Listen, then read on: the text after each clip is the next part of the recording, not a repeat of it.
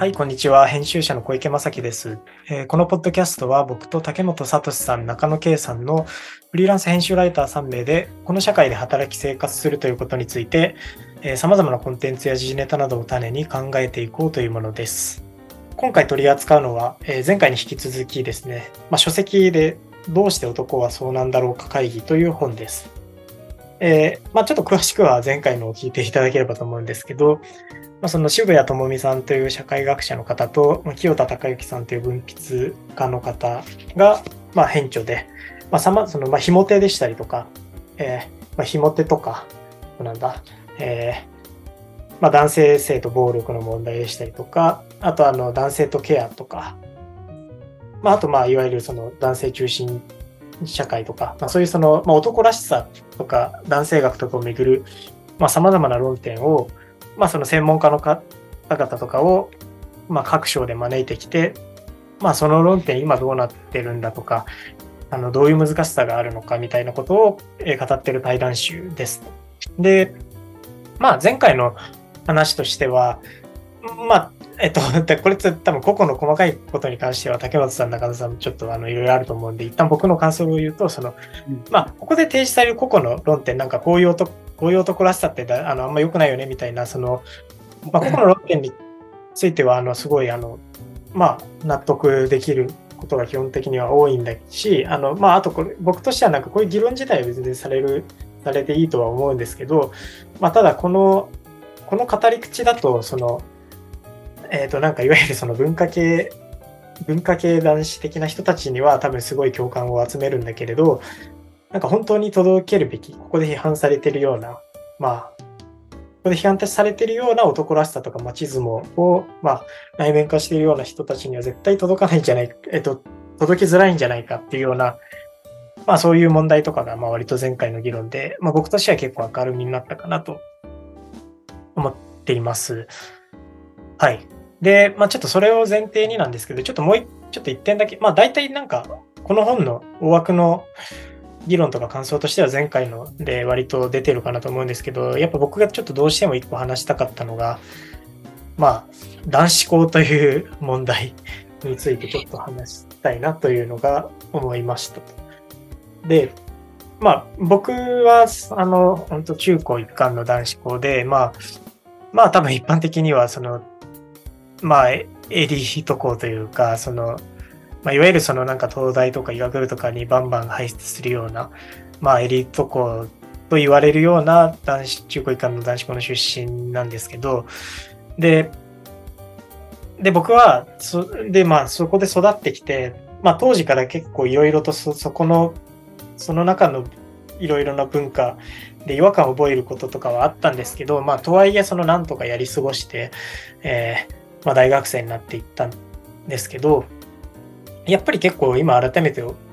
の本を読んで思ったのは、ここで批判されてるような、まあ、悪しき男らしさみたいなのって、もうほとんどなんか男子校文化だなっていうふうに僕はすごい感じたんですよね。なんか例えばその、ね、その、まあ本当に、まあ、詳しくはちょっとぜひ本読んでほしいんですけど、そのまあ男性のな、えっと、男性コミュニティの中での面白さみたいなのを重視して、ある種その女性をちょっと手段的に捉えてしまうとかって、なんかそういうのってすごい僕の感覚感触だとすごい男子校のすごい良くない側面として、えー、あったような感覚があって、まあ、なのでここで問題になっている男らしさみたいなのってそのまま男子校文化の問題だと思っています。でっていうのがありつつ、ちょっとここで一個僕ちょっと問題提起をして、それについてのお二人の反応を聞きたいんですけど、まあ、結論から言うと僕は男子校は全廃すべきだと思ってるんですね。思ってるんですねというか、これを読んで改めて思ったんです。で、理由はいろいろあるんですけど、まあ、まあ、一言で言うと、なんかもう擁護できる要素が一つもないなって僕は結構思ってしまった。男子校という、えー、存在を。で、まあ、まず一つやっぱり大きいのは、やっぱりその異常な状況というか、その、ね、ここ思い浮かぶところがいっぱいありますね。そうですね。そのジェン、さまざまなジェンダー的な、ジェンダーとかフェミニズム的な、まあ、女性に対する無自覚な暴力性みたいなのって、すごいその男子校文化の中でもうめっちゃそれを育てるのにあんなにいい環境ないんじゃないかっていうぐらい僕そのだから女性生身の女、えー、と日常の中にその身体性を伴った女性という存在がいないわけですよね。だからその割とそのやっぱりそのね当然なんですけど別に 女, 女性ってその女性に限らずですけど一人一人の生身体性を持った人間がいるわけで、ね、その人と接するっていうのはそのなんかすごい総合的な、えー、本来体験なはずなのにその日常の中でいないことで女性っていうそのある種の概念みたいなものがどうしてもやっぱり作り上げられてしまって、まあ、それをもとにその社会に出た後、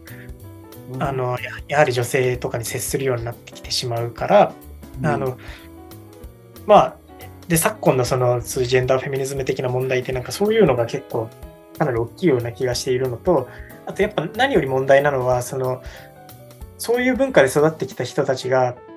まあ、割と日本社会の中枢に結構行ってしまうっていう問題。その、まあ、やっぱりその東京とか東京近郊の、まあ、その東大とかにバンバン送り込むようなエリート中華、まあ、いわゆるエリート校と言われるような中高一貫の男子校ってでまあ、そのまま東大に行ったりとか医学部に行ったりとかして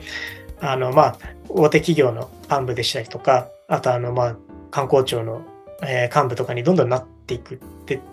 まあ、ある種のずっと同じようなその同窓会がずっと続いていくみたいな状況が、まあ、一定はやっぱりあるわけなんですよ。でだからそれが結構なんか、まあ、僕はもう日本のがんなんじゃないかぐらいに結構思って。まあ、ちょっと強い言い方をすると思っていて、まあ、なので僕は、えっと、男子校っていうものは全くある必要がないっていうのを思うのと、あとちょっと別の観点から言うと、なんかそもそもこの、えー、にせんにじゅうねんだい的な、うん、あのジェンダー感覚から言って、まずその男性と女性みたいな、そのまずヘテロだ、ヘテロセクシャルを前提としてた分け方が、まあ、もう普通に終わってるわけじゃないですか。あのし、まあ、実際その、まあえっと、だからそれこそ今別に今までっていうか僕がね中高だった時も、まあ、明らかにそのいわゆるヘテロセクシュアルじゃないあのセクシュアリティの人とかはいましたし、でそういう人は多分でその男子校という空間にいることによって何かまあおそらく、まあ、別にそれは男子校じゃなくてもそうなのかもしれないですけど少なくとももうえっと、男女というくくりしかなくってそのあなたは男子側なんですっていうくくりが前提の制度の中だと、まあヘテロセクシュアル以外の人は基本的にはあんまりあのもうなんか想定されてない制度なわけじゃないですか。でまあ別にだからそれはなんかそれが設計された時点でそうだったっていう話なので、まあ、それ自体は一定仕方ないかなとは思いつつ、あのただなんか今なんかそれを存続させる理由って本当にないんじゃないかなっていうのをすごい思っていて、まあというような意味でだし、うん、まあだからあんまりこういう論法好きじゃないですけど、まあ今なんかそのグローバルなそういうジェンダー感覚からしてまじ男子校女子校みたいな分け方ってとなんか普通にかなりやばいんじゃないかな、なんか冷静にめっちゃやばいんじゃないかなっていうような気もシンプルに気もしますし。まあね、もちろん本当に前提別に僕も、えーと、自分の中高の中でその全然いい思い出とかもありますし、あの、まあ、だからこの言い方もだからすごい難しいんですけど男子校だったからこそ、まあ、ある種気楽に伸び伸びできた点があるのは事実だとは思うんですけど思いますし、なんか別にあの男子校の例えばまあ、教員とか、えー、と経営に関わってる人みんながそんな本の中にも全然僕も尊敬できる人とかはいっぱいいるのでなんか別に個人攻撃とかがしたいわけではないんですけど、ただこの男子校っていう制度自体がもう結構終わってるなっていうのはまあ前々から思っていて、でこの本を読んで改めてやっぱりもうもうというかなくすべきなんじゃないかなっていうのを結構真剣に思ったんですけどっていうちょっと問題提起をしてちょっとふたりからのコメントを聞きたいなと思いました。じゃあちょっと私から。もこさん共学出身ですか？共学ですね。はい。全部共学で。はい。おっしゃる通りだと思います。そうですか。うん、なんか返す言葉もございませんというか、あのなんていうの、教育のシステムとして、あの教育のシステムというか教育文化のシステムとして、男子校、特に、えー、高校がなぜ存在しているかというそのえっと一般的に言われるメリットのところに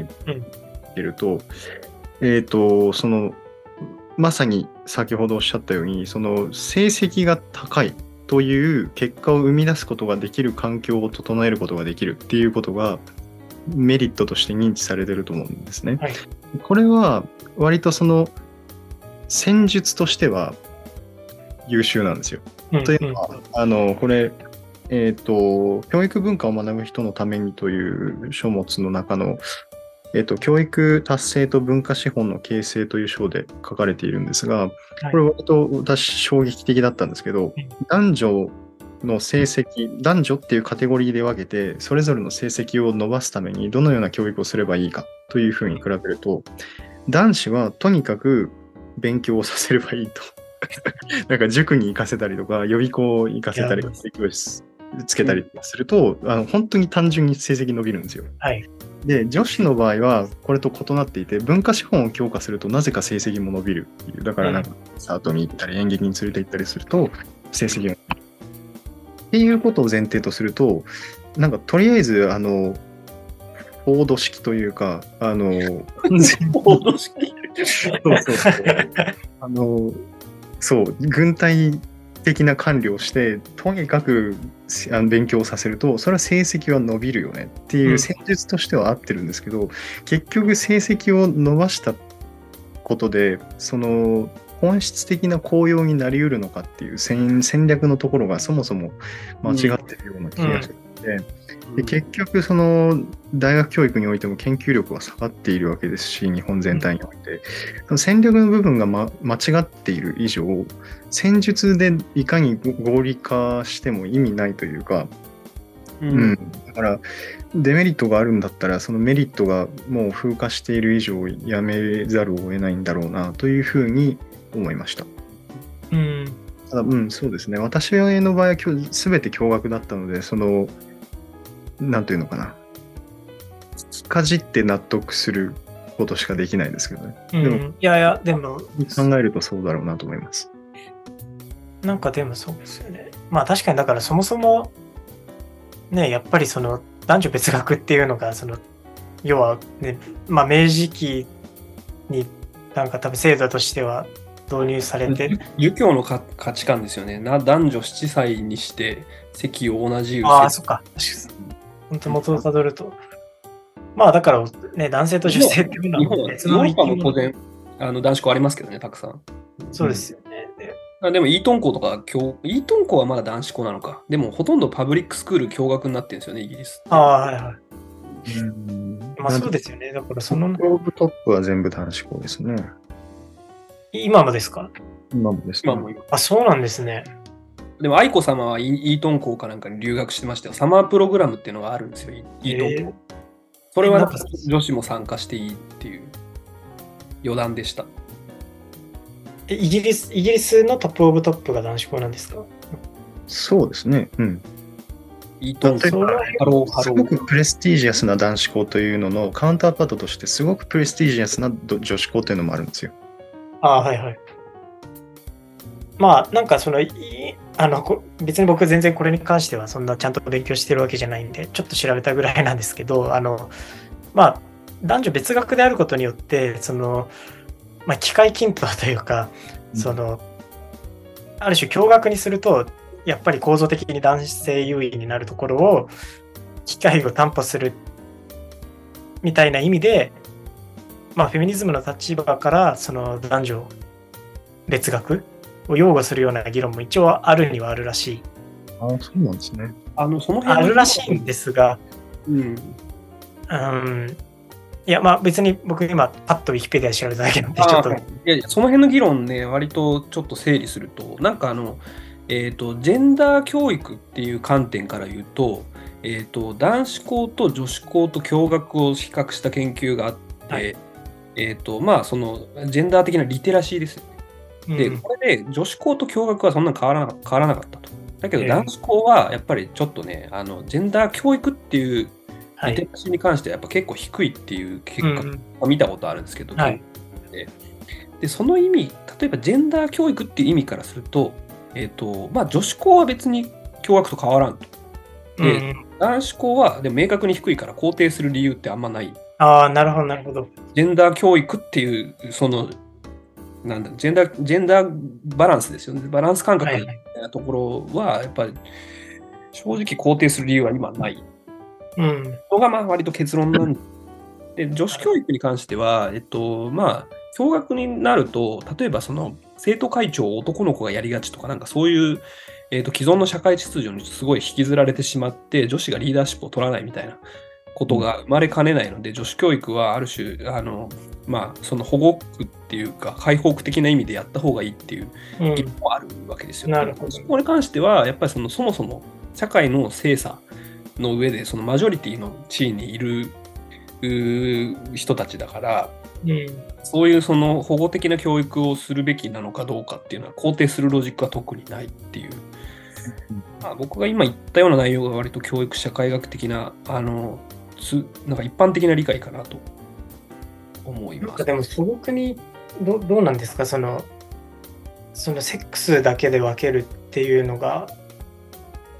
今後それを擁護する、うん、そういうロジックがちゃんと 残, 残っていくんですかね。そのまあなんかこれはなんかその僕なんかジェンダーとかフェミニズムの問題、その話題イシューに関してすごく良くないなと思っていることが一個あって、それは皇室のことを全く問題にしていないってこと。ああ、そうですね。それはに日本っていうその大日本語憲法第一条はもう天皇制の規定ですよ、うん、だから日本国自体が割と天皇制みたいなのを基調にしている部分があるにもかかわらず、えー、男系維持ってで愛子さまは皇太子になれないみたいな、さっき愛子さまの話したから思い出したんですけどっていうことは放置されてるのは結構問題なんですけど、うん、まあ何て言うんだろうな、なんかそういうそのまあ男なんか要はその天皇制はその男系維持みたいなのって文化の問題だっていうふうに擁護する側言ってるわけですよ。文化を生む装置としてそういうものは肯定されるっていうロジックになっている。はい、だから そ, のそこにはポリティカルコレクトネスとかがあまりこう介入する余地はないっていうふうに判断されているし、例えば大相撲の女子を土俵に上げてはいけないとかっていうのは文化の問題としてあの OK っていうふうにされてたりとか、あとはその神域ですよね、あの神社の神域に女人禁制っていう場所があったりとか、はい、それもまあ文化の問題だし慣習の問題だから仕方ないよね。まあそこになんかこう近代的な価値観で介入していくのはいかがなものかというのがそういうロジックなんですよね、うん、だから男子校女子校っていうものに関しては、まあ、文化ですということなのかなと思ってで、うん、イギリスみたいなその、まあ、非常にそのまあ日本と違って外形的には非常に男女平等が進んでいる、えー、と場所でその男子校はイートン校とかが男子校として所属できているのは、うん、多分文化の問題だっていうふうに考えられてるんだと思うんですよ、おそらくそれも。イートン校とかだってはっぴゃくねんぐらい歴史あるわけでしょ、多分。もうちょっと少ないか、うん、ちょっと少ないかもしれないですけど。うん、っていうところそうです。いや、そうですね。いや、だから僕も文化としてっていうのは、あの、なんでしょう、わかるんですけど、ただそれをちゃんとその、なんでしょう、まあ、文化を守りつつ、あのとはいえそこから、ね、うん、出ていくエリートたちがなんかみんなみんなマスあの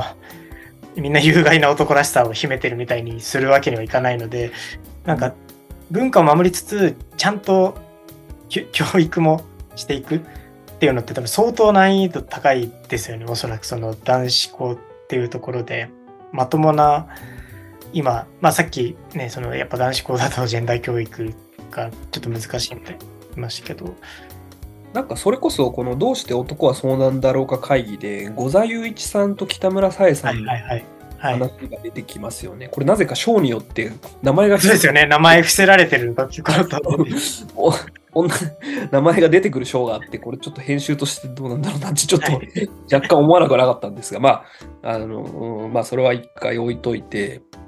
えっとなんか僕五座さんのあの騒動を見ててめっちゃ気持ち悪いなと思ったんですよ、正直。あ、うん、こういうやついたわーみたいな。そうそうですよね、そうこういうやついたで、なんかそのノリでなんかもうよんじゅう代とかになってんのつらっみたいな、なんかめっちゃ思いました。なんかだからなんか逆に他人事に思えなかったですね、あんまりその。ある、ある、まあ一応、なんか念のため説明すると、ある、まあその北村紗絵さんって女性研究者に対して、五座雄一さんっていう男性研究者がツイッターの鍵アカで、なんかすごい揶揄的なことをずっとなんか書いてたっていう。でそれでそのフォロワー、その鍵アカのフォロワーが数千ぐらいいて、でそれで結構そのハラスメントとして問題になったんですよ。あのそのスクショがさらされて、北村紗絵さんに対する誹謗中傷なんじゃないかと。うん、誹謗中傷だと思うんですけど、正直。もう、まごうことなき誹謗中傷。まごうことなき。でも、五座さんのその歴史って、歴史研究者としてのなんか、あの、な, なんでしょう、その優れてるか、そうでないか、ちょっとよくわかんないんですけど、なんか、まあ、端的に言ってキモいなっていう、なんか、このノリで大人になってしまうことのやばさみたいなのは、誰か注意してあげろよみたいな、なんか、もうちょっとにじゅう、なんか、大学生ぐらいの時に、ちょっとお前、ちょっとその本当やめた方がいいよって、そういうの、本当にね、あの、良くないし、気持ち悪いから、そのノリ、本当もう今後やめなって言ってくれる人が周りにいなかったんだろうなと思って。うん、でもこれはでもね、逆にね、あの、五座さんっていうのは男子校出身らしいんですね。会場、会場。会場から東大でしょ。で、なんかね、僕もまあ、そういうルートに近くなくはないんですけど、いわゆるその中高一貫の男子校の進学校で、僕問題だと思ってるのは受験で勝ってしまった人たちの。ああ、まあそうですね、それも。だから僕、まあ、東大じゃないですけど、一橋でまあまあそこそこいい大学なんですが、なんか東大に行った人たちの話を聞くと、なんか全能感が伸び、伸びたままなんか行っちゃってるんですよ。なんか、うん、叩かれないままなんか行っちゃってる感じがして、あのテニスサークルとかに入ってとか、なんかこれでそのなんか商社とかにこう就職していくみたいなことをやると、かなり危険だなっていうところはある。もう怒られないんでね。あのそのノリ引きずって、男子校のノリ引きずってそのまま大人になってしまうことが全く誰からも怒られないっていう、うん、なんか本当に嫌だなって。あ、そうですね。だから僕はそういういわゆるそういう中高一貫から東大に行ったんですけど、で東大に行った時に最初にすっ本当に気持ち悪いなと思った思ってかだから自分がそれにで近, えー、と近い立場だからこそ思ったと思うんですけど、で僕はそこの出身じゃないんですけど、まあ、某、えーまあ、いわゆる御三家と言われる、うん、えー、とうちの一つの、もうあのまあ、比較的一番自由な校風と言われる、えー、東京の、えーとまああのまあ、港区あたりにある男子校なんですけど、大体特定できる情報がまあ別に特定してもらっていいんですけどの人たちってなんかみんな入ってるとめっちゃ溜まってるんですよ。あのそこの出身者であのじゅうにんとかにじゅうにんとかで、なんか そ, それが本当に僕すっごいあの嫌いで、あのしかもそれが東大のメインカルチャーをちょっと形成してしまう。あ、そうそう、結構なんか幅利かせてるんですよ。なんかひゃくにんとかいるから、なんなそうだだからなんならそこのグループの人たちとかが結構だからあの本当にキャリキャリア官僚とかそういう商社幹部とかに、まあ、そのノリでなってくんですよね。うん、はいはい。で、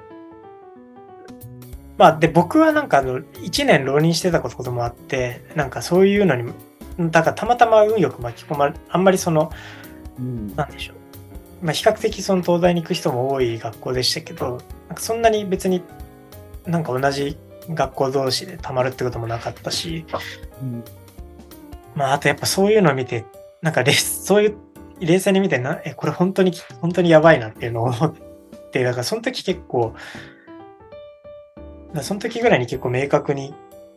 からこの男子校文化のやばさみたいな、えエリート男子校文化のやばさみたいなのをすごい思ったんですよね、うん、負け、負けを知らないで来てしまったみたいなことのなんか辛さな気がするけどな、それは。うん、で五座さんのツイートとかには、うん、そういうのと似た め, めっちゃ似た匂いを僕は個人的には感じた。うーん、どうですか竹本さん。うーん、まあ小池さんが言うんでしたら男子校は全部撤廃の方向でいいんじゃないでしょうか。そうね、うん、まあ、なんか反論したいような気もするけどそんなにないんだよな。そうですね。いや男子校を今擁護するのはなかなか、まあだからその文化だけどね、別に日本って文化なんてせいぜいそんなひゃくねんとかそんなもんですかね、うん、改正とかですが。確かに麻布とか改正とかその辺全部共学にした方がいいかもしれないですね。うん、そしたら結構日本変わると思います。絶対しないと思います。さんじゅうねんごにはだいぶ変わると思います。だいぶ変わると思います、確かに。なんかそのトップエリートの問題が結構大きい気がするから。あ、そうですね。だから私その辺、御三家だけでも結構変わると思いますね。でもしないですよね。なんかあんまりしたって話を聞いたことは。一番しなさそうなイメージありますけどね。その結構その中堅校みたいなところではある、あるんですよ。もっと男子校が共学化みたいなので。そもそも生徒集まんないから。まあ、問題としてあのそうなんですよ。だから教育困難校とかね、これ少子化とかの問題が本当に、あ、そうですよね。確かにそっか。それと人気ってかな、あの有名じゃない私立は本当大変なんですよ。それもう甲子園とか行かないとダメなんですよ。それそういう問題なんで。いやなんかでもだ難しいですよ。だからこれなんかこれだ多分本当に。わ, わかんない。ちょっとあんまりこういうこと言って陰謀論っぽくなっちゃうんで、あの、あ、これ、ざれ事として聞いてほしいんですけど、なんか例えばじゃあそういうことをやろうとした場合に、けど多分今の、まあ、国家中枢にいるような人たちにそういう人たち多いから、うん、なんかその辺に結構、せき止められそうな気も、すごい、まあ雑な議論としては。いやいや、全然全然あると思いますよ。まあまあ、なんかあの今思う、それは思うのはあの医学部の不正入試問題ってあったじゃないですか。 あ,、はいはい、あれなんか僕全然あの、あのニュースで全く表に出てない気がするんですけど、医学部ってめちゃくちゃ裏口入学ありますよね。うん、というか僕は自分の周りでかなり聞いていて、ああそうなんですね、野球部の先輩とかマジでバカだった先輩がいるんですけど、現役で医学部入っちゃって、はい、でなんかそれなんか部活来た時になんか自慢げに来て、いやうちの親父がさん出したんだよとか言って、さんって何ですかさんびゃくまんですかって聞いたらさんぜんまんだっていうわけで、えー、やばいっすね。さんぜんまん積んで、でね、まあなんかこれ裏口入学じゃないんですよ。正確に言うと寄付金っていう形なんですよ。あですそうかそうですよね。寄付金でさんぜんまんその大学に大学にこう入れると、うんうん、で医学部の高いところだとあのいちねんで学費がせんまんなんで、でろくねん買うとろくせんまんでしょ。だから大学行くだけでいちおくとかかかってるんですけど、なんかどういう世界なんだって、なんかごめん割と庶民だから分かんないやその世界と思って、でなんか医学部に行った医学部を目指してる人たちの間ではあいつは裏口だとかあいつはなんかあの正規で入ったとかっていう噂はたくさん飛び交って、うん、はいですよね。これこれ小池さんとかもそうじゃないですか。あでも僕あんまりそんな、まあ逆に医学部系はあんまりよくわからないですね。あんまりたまたま医学部系の友達が多くて、自分はちょっと医学部の友達がいるとは言えるような年収ではないんですけど、とてもまああのそういっぱいいるんですよ。なんかそう。はい、でも裏口裏口っていうか、こいつこんなバカだったのになんで現役でここの医学部入ってんだみたいなのはゾロゾロいいんですよ。でなんかこの話ってあどうぞどうぞ。入った後どうするんですかね。それはね、勉強するらしいですよみんな一応。あのそうだったね。なんかそっか、それで言うと結構その医学部問題でそのだから日本ってそのまあ日本のやばい文化エリート文化の一つにだから。とりあえず成績いい人が医学部に行くみたいな文化があるじゃないですか。はい、でけど結構やっぱりそれその僕の同期世代とか見てると、うん、なんかそれに乗っかってなんとなくエリート医学部行ったけどうん、なんか、えーと、ある意味で紳士っていうか本当にしちゃんとしてるやつであればあるほどというか、うんえーと、あもちろんだからち ち, ちゃんとっていうのもあれですけど、しっかりその志を持って医者になってる人もいますし、うん、いるんですけど、なんかあのだから大学の途中ぐらいでなんかなんで医学部入ったんだっけみたいな感じになって、ちょっとある種のまあ小休止して、結局そのあの全然違うなんか普通にあの証券会社とかに行った人とか、まあ、いたりして、やっぱりだからあの文化ももうねどうにかした方がいいとは思うんですけどね。うーんまあ医者と弁護士はやっぱ成績がいい人の方がなる、勉強ができる人がなる仕事っていう感じですよ。まあそれはまあでもちょっとしょうがないんじゃないかなって気がしちゃうけど、勉強できないとやっぱり医者になるのちょっとまあそうですね、もちろん知識が必要なことは確かなんですけど、とはいえ結構本質的にはまあケアなわけで医者とかは、うん、まあねまあ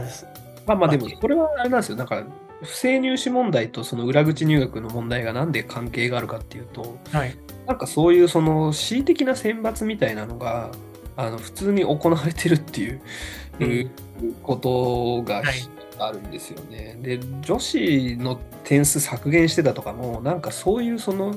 まあそれこそどうして男はそのなんだろうか会議で名指されているホモソーシャルみたいなところによって、はい、やっぱその不正入試だったりとか裏口入学とかが裏口入学寄付金入学って言いますか、まあ、寄付金入学とかがまあ、普通に横行している世界ではある。で、それはほとんどその情報としては外には出てこないっていう、うん、なんかこのなんかクローズドサークルの中で常にこうねあの大事なことが行われてるっていう、まあ、そういう構図がありますよね、うん、なんかそこは、うん、ねいや僕とかやんなくちゃいけないのかなわかんないですけど、あのなんかこん本当はそのでそのクローズドサークル問題って、うん、今のそのいろんなねあいろんな問題が日々議論に上がる中でなんか全然なんで議論に上がらないんだろうなみたいなのは、まあ、男子校ホモソーシャルによる日本支配みたいなことですね。なんかタブー視されてる感すらある。あ確かにタブー視されてるかもしれないしですし、僕も結構なんかあんまり普段頭には浮かんでこないですね。なんかもうそういうもんだって思っちゃってるから。ああ確かにな、うん、それ良くないよな。いや良くないんだよ。まあでも僕はやっぱ結局はこういうことなんだろう。別にそのまあもちろんそういう社会正義的な観点もあるんですけど、うん、やっぱり結構実存的な問題も大きくて、まあちょっともうこれ話し始めたらめっちゃ長くなるんで別に詳細話さないんですけど、あの、うん、やっぱり。まあ、正直あのなんかそれに無理して馴染もうそういう文化に無理して馴染もうと無理をしていて、まあそのまま卒業したけどやっぱ今思うとすごいまあすごいやっぱ正直辛かったししんどかったし、なんかそれによってなんか他の選択、うん、そうですね、それによってやっぱりすごいし気づかないけどしんどい思いをしていたし、うんみたいな、まあ自分の問題がやっぱあるんで結構強く問題意識を抱いてるっていうのはあるんですけど、うん、まあやっぱなんか僕が思うに麻布がやっぱサマースクール女子向けサマースクールとかやったらいいんじゃないですか、イートン校みたいに。ああまあでもそれやったら多分なんか麻布ないやいやあのなんか普通にやばい場所になるやばい場になる気しかしないですけど。あでもどうなんだろうな、あれどういうプログラムなのかはちょっと分かんないですね。交流があるのかどうかは分かんない。あとなんかもう一個言うと、なんかその僕がさっき言ったそのジェンダーリテラシーみたいなところで男子校が極端に低いっていう研究成果をちゃんと把握してる人もいるんですよね、その男子校の教育者の中には。はいはい、灘高校って神戸のすごく進学校、灘高校はなんかあのフェミニズムとかジェンダーについて考える講座をねやってるらしいですよ。ええー、いや素晴らしいですね。太田恵子さんとか呼んできたりとか、アルテイシアさんを呼んできたりとか、はい、その度にまあ僕が見て見聞きしてる限りですけど大好評らしいですよ。そうだったんだ。ええー、それは素晴らしいですね。すごいあの勉強になりましたってみんななざなざぶじゃねえなだこの人たち。本当だ。そうです。あるんですね。あの言ってて、なまあなんかそういう取り組みはなんか普通に素晴らしい。うんあいやぜ絶対やるべき、すべてのうだ、ね、学校やるべきだと思いますけど、広がっていったらまあいいんじゃないですか。うん、でなんかやっぱその男子校ね、僕も男子校そんなに実はこの中で唯一あんまり否定的ではないとは思うんですけど、なんでかっていうと、はい、まあなんか異性の目を気にしなくて済むから個性が伸ばせるっていうか、うんうんうん、まあなんか変な方向に行ってる人たちもたくさんいたので、あのやっぱり自分らしさをこう追求できるみたいなところは多少はある、まあ、いやもちろんそういう側面は僕も一定はあるとは思いますけどね。いじめが起きづらいっていうふうには言いますよね。あのうんそうですね、スポーツに比べてスクール的なものが発生しづらいとか、まあこういうまあ側面もあるかもしれないし、でなんか結構教育制度全般の問題っていうか、なんかその教学的な空間に馴染めない人が行く場所っていう位置づけもあり得るかなとは思う。まあまあまあ そうし、そういう面が今ねあるのは事実だとは思うんですけどね。そういうまあでもごござござさんござ先生、まあ、そうなんですよね。なんかやりたまにあげるのもちょっとどうかと思うんですが。なんかそういうその全能感バリバリでよんじゅっさいまで生きてしまいましたみたいな人が生み出されてることもまあ間違いないというか、うん、まあまあいやそうなんまあけどなんかだからそう考えた時にただそのねちゃんと個性周りの異性の目を気にせず個性を伸ばすとか、うん、ある種のその共学文化に馴染めない人のまあ共学文化っていうのもちょっと僕もよ実際にあれだからよくわかんないんですけど。うんまあ、アジール的な機能っていうのがなんか本当に男子校っていう形でしかうーん例えばだからやっぱねそれこそフリースクール的なものとかなんかそういうね解決の仕方もありますし、うん、なんかそれを必ず別に男子校という形でやる必要はないんじゃないかなっていう気はやっぱ僕はどうしてもしてしまう。やっぱね定時制とかの教育っていう選択肢をもっとあった方がそうですねいいんだと思うんですよね。素朴になんか定時制ってやっぱりなんか偏見が強いっていうかあのそうですねちょっとなんか不登校の子とかが行くまあ実際実際そういうそういう側面かなりあるんですけど、はいまあ、そもそもちょっとマジョリティ社会みたいなのに馴染めないみたいな人たちが自分の個性を伸ばすみたいな。なんかその先生方もやっぱりねあの、まあ、多分これ都道府県によって結構違うと思うんですけど定時制とかって実力のある先生が結構やっぱ配置されるところもあるみたいでなんかやっぱその教育に関してすごい高い見識を持っている先生方とかがこう揃ってなんとかその問題児っていうかちょっと普段普通の一般的な学校生活に馴染めなかった子たちをこうやっぱこうあの前向きに人生を歩めるように。はいはいてくれるっていうところはあるみたいなんで、まあ、そういうのはいいかもしれないですね。そうですね。うん、そうですね。うん、なんか、うん、そうですね。だから定時制とかそういうフリースクールとかやっぱそういうの選択肢、そうだから選択肢まあって言っちゃうとなんかすごいあのまあ普通の結論にはなっちゃうんですけど、うん、なんかやっぱ。そうなんだ。これはだから僕自身の問題なのかもしれないですけど、うん、なんかねやっぱ男子校のそのホモソーシャル文化みたいなのってなんかやっぱ結構強いっていうか、うんうん、なんかそれ以外の選択肢を知ってたらもっとね楽だったのになみたいなことを思うことはあるんですよね。うんうん、やっぱりまあ中高生とかってなかなか外に目を向けるのって難しいので。今いる環境が絶対だって思っちゃう、うん、まあわかんないまあ別にだからね難しいですね。まあやっぱ灘子みたいな取り組みってやっぱいいよねっていう話。そうですね。いやそれは本当に素晴らしいと思いますね。すごい拡大していくっていうか、うん、まあそういうところから始まるのではみたいな。なんか僕はやっぱなんか請求に結論を出せる、うんところがあるんですよ。なんか自分の中ではちょっとここまで、うん、まあでもこういうなんか新しい取り組みとかその課題を認識した上でどういうこうやっていくのかみたいな、でこういう現場の先生たちこんな取り組みしてるよとかなんかそういう話がね持ってってくると、そうですね。いやこれあしかも結構最近ニュースになったんですね。にせんにじゅうさんねんのにがつとかに。あでもね多分なんか毎年やってるっぽいですよなんか。あそうなんですね。いやこれはなんか本当表面的にでも真似して取り入れるべきだと思いますけどね。ほとんどの学校。母校とか多分やってないと思うんであのやった方がいいんじゃないかなと。本当だこれいやいいいやいいですねっていうのもあれですけど、この新聞の記事読むと。あのまあ、経口中絶薬の必要性について質問したにねんの男子生徒じゅうななさいは、うん、ツイッターの情報からフェミニストに過激で偏った印象を持っていたが一人一人が幸せに暮らせることを目指すという考え方を直接聞けてよかったと満足そうだったって、うん、なんか普通にすごい話だなってえっとねそうなんですよ。あのなんかだから多分その上野千鶴子先生が以前あの東京大学の入学式の時に、はいはいはい、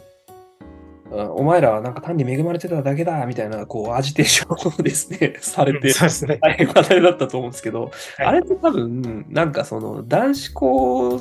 の全能感バリバリの人たちに向けてると思うんですよ主に実は。うんうんうんでもはいまあ、彼女はやっぱりそのフェミニズム的なやっぱその問題意識強いんで絶対そこは問題、はい女子学生とかにはあんまり言ってない、言ってないと思うんだね、実は。東大に入学した女子学生とかには。うん、なんか、あの、でも、なんかあれって結構、なんか、いや、俺たちはなんか恵まれてたんじゃない、自分が頑張ったんだ、みたいな、なんかいつものなんか反応をしてくる人たちがいっぱいいたわけですよ。うん、で、なんか、いや、なんか、なんでそんなこと言うんだ、みたいな。恵まれてたわけじゃない、みたいな。言うんですけど、なんかあの、なんだろうなちょっと大学生になってからじゃ遅いのかもなっていう気はしますよね。なんかまあでもそういう人はなんか普通に素朴に普通にブルなんか普通にブルデューとかを読むべきなんじゃないかと思いますけど、ね、素直に。まあ、なんか東大に入った瞬間にちょっともうダメかもしれない。わかんないけどいやだからそういうその中高一貫男子校にこう通ってで東大に入った瞬間にもうちょっとかなり改善が厳しくなるっていうか。かなまあそうですね。いや、いや本当早いうちからやるべきな確かでですね。中高生のうちにやっといたら、灘高の子たちとかは別に東大入ってもそんなになんか変な感じにならないんじゃないですか。わかんないけど、うん、なるやつは確か、まあ、一定数いると思いますけど。まあまあそれはまあ別に多分男子校に限らず ゼ, ゼロにはならないとき、逆にそこをゼロにしようとするとそれはそういう危険な、うん、まあある種の全体主義みたいな感じに近づくと思うので。うん。いやまあけどこれはすごい素晴らしい取り組みです、うん、はいという形で、はい、まあだいぶけど前回に引き続き個人的にはいろいろと考えさせあの勉強になるところが多かった回だったんですが、うん、まあはいどうして男はそうなんだろうか会議一旦こんなところですかね。なんかふたりの方でもし語り残した点があれば。いえ大丈夫です。大丈夫ですか。じゃあ一旦今回は、えー、全にかいにわたってどうして男はそうなんだろうか会議を取り上げたわけですが、まあこんなところにできればなと思います。はい。で、こんな形で、はい、そうですね。このポッドキャストでは、まあこれからも、えー、随時、えー、大体週いっかいぐらいのペースで、えー、新しい、まあ、番組を更新していくので、まあ、ぜひ、えー、Spotify でフォローしていただけると、まあ更新に気づきやすいのかなと思うので、ぜひよろしくお願いします。ありがとうございました。ありがとうございました。